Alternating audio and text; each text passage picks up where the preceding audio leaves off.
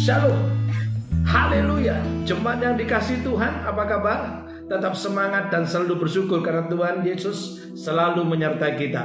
Renungan harian saat ini saya ambil dari kitab Ibrani pasal 12 ayat 1 sampai 17 dan saya bacakan untuk saudara hanya ayat 1 dan 2 demikian bunyinya. Karena kita mempunyai banyak saksi bagaikan awan yang mengelilingi kita Marilah kita menanggalkan semua beban dan dosa yang begitu merintangi kita dan berlomba dengan tekun dalam perlombaan yang diwajibkan bagi kita.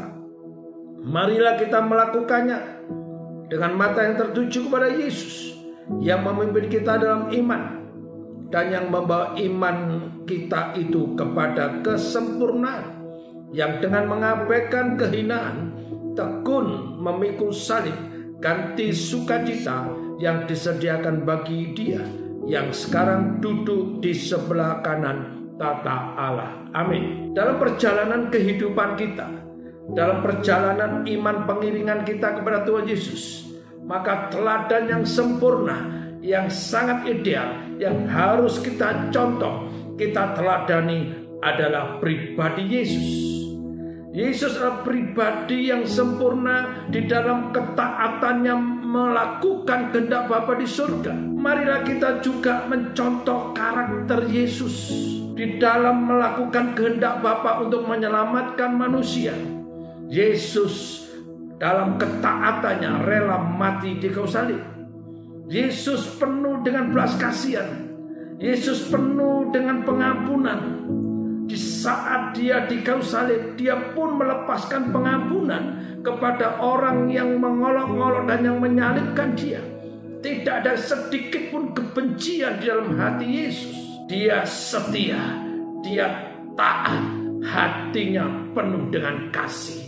Demikian juga bila kita sebagai murid Tuhan Yesus.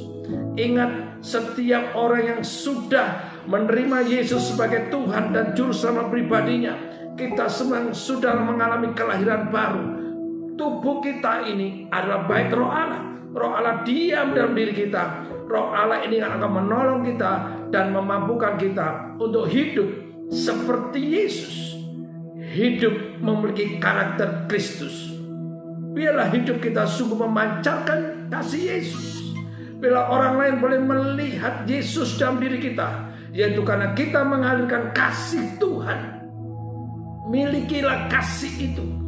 Karena apa?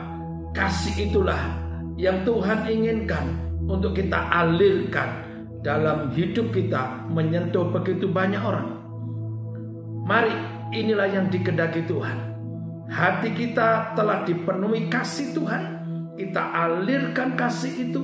Kita sungguh-sungguh memiliki hati yang penuh dengan belas kasihan hati yang penuh dengan pengampunan. Percayalah, Roh Kudus pasti menolong kita dan menuntun kita dalam seluruh kebenaran. Bagian kita percaya dan lakukan firman Tuhan. Tuhan Yesus memberkati. Amin.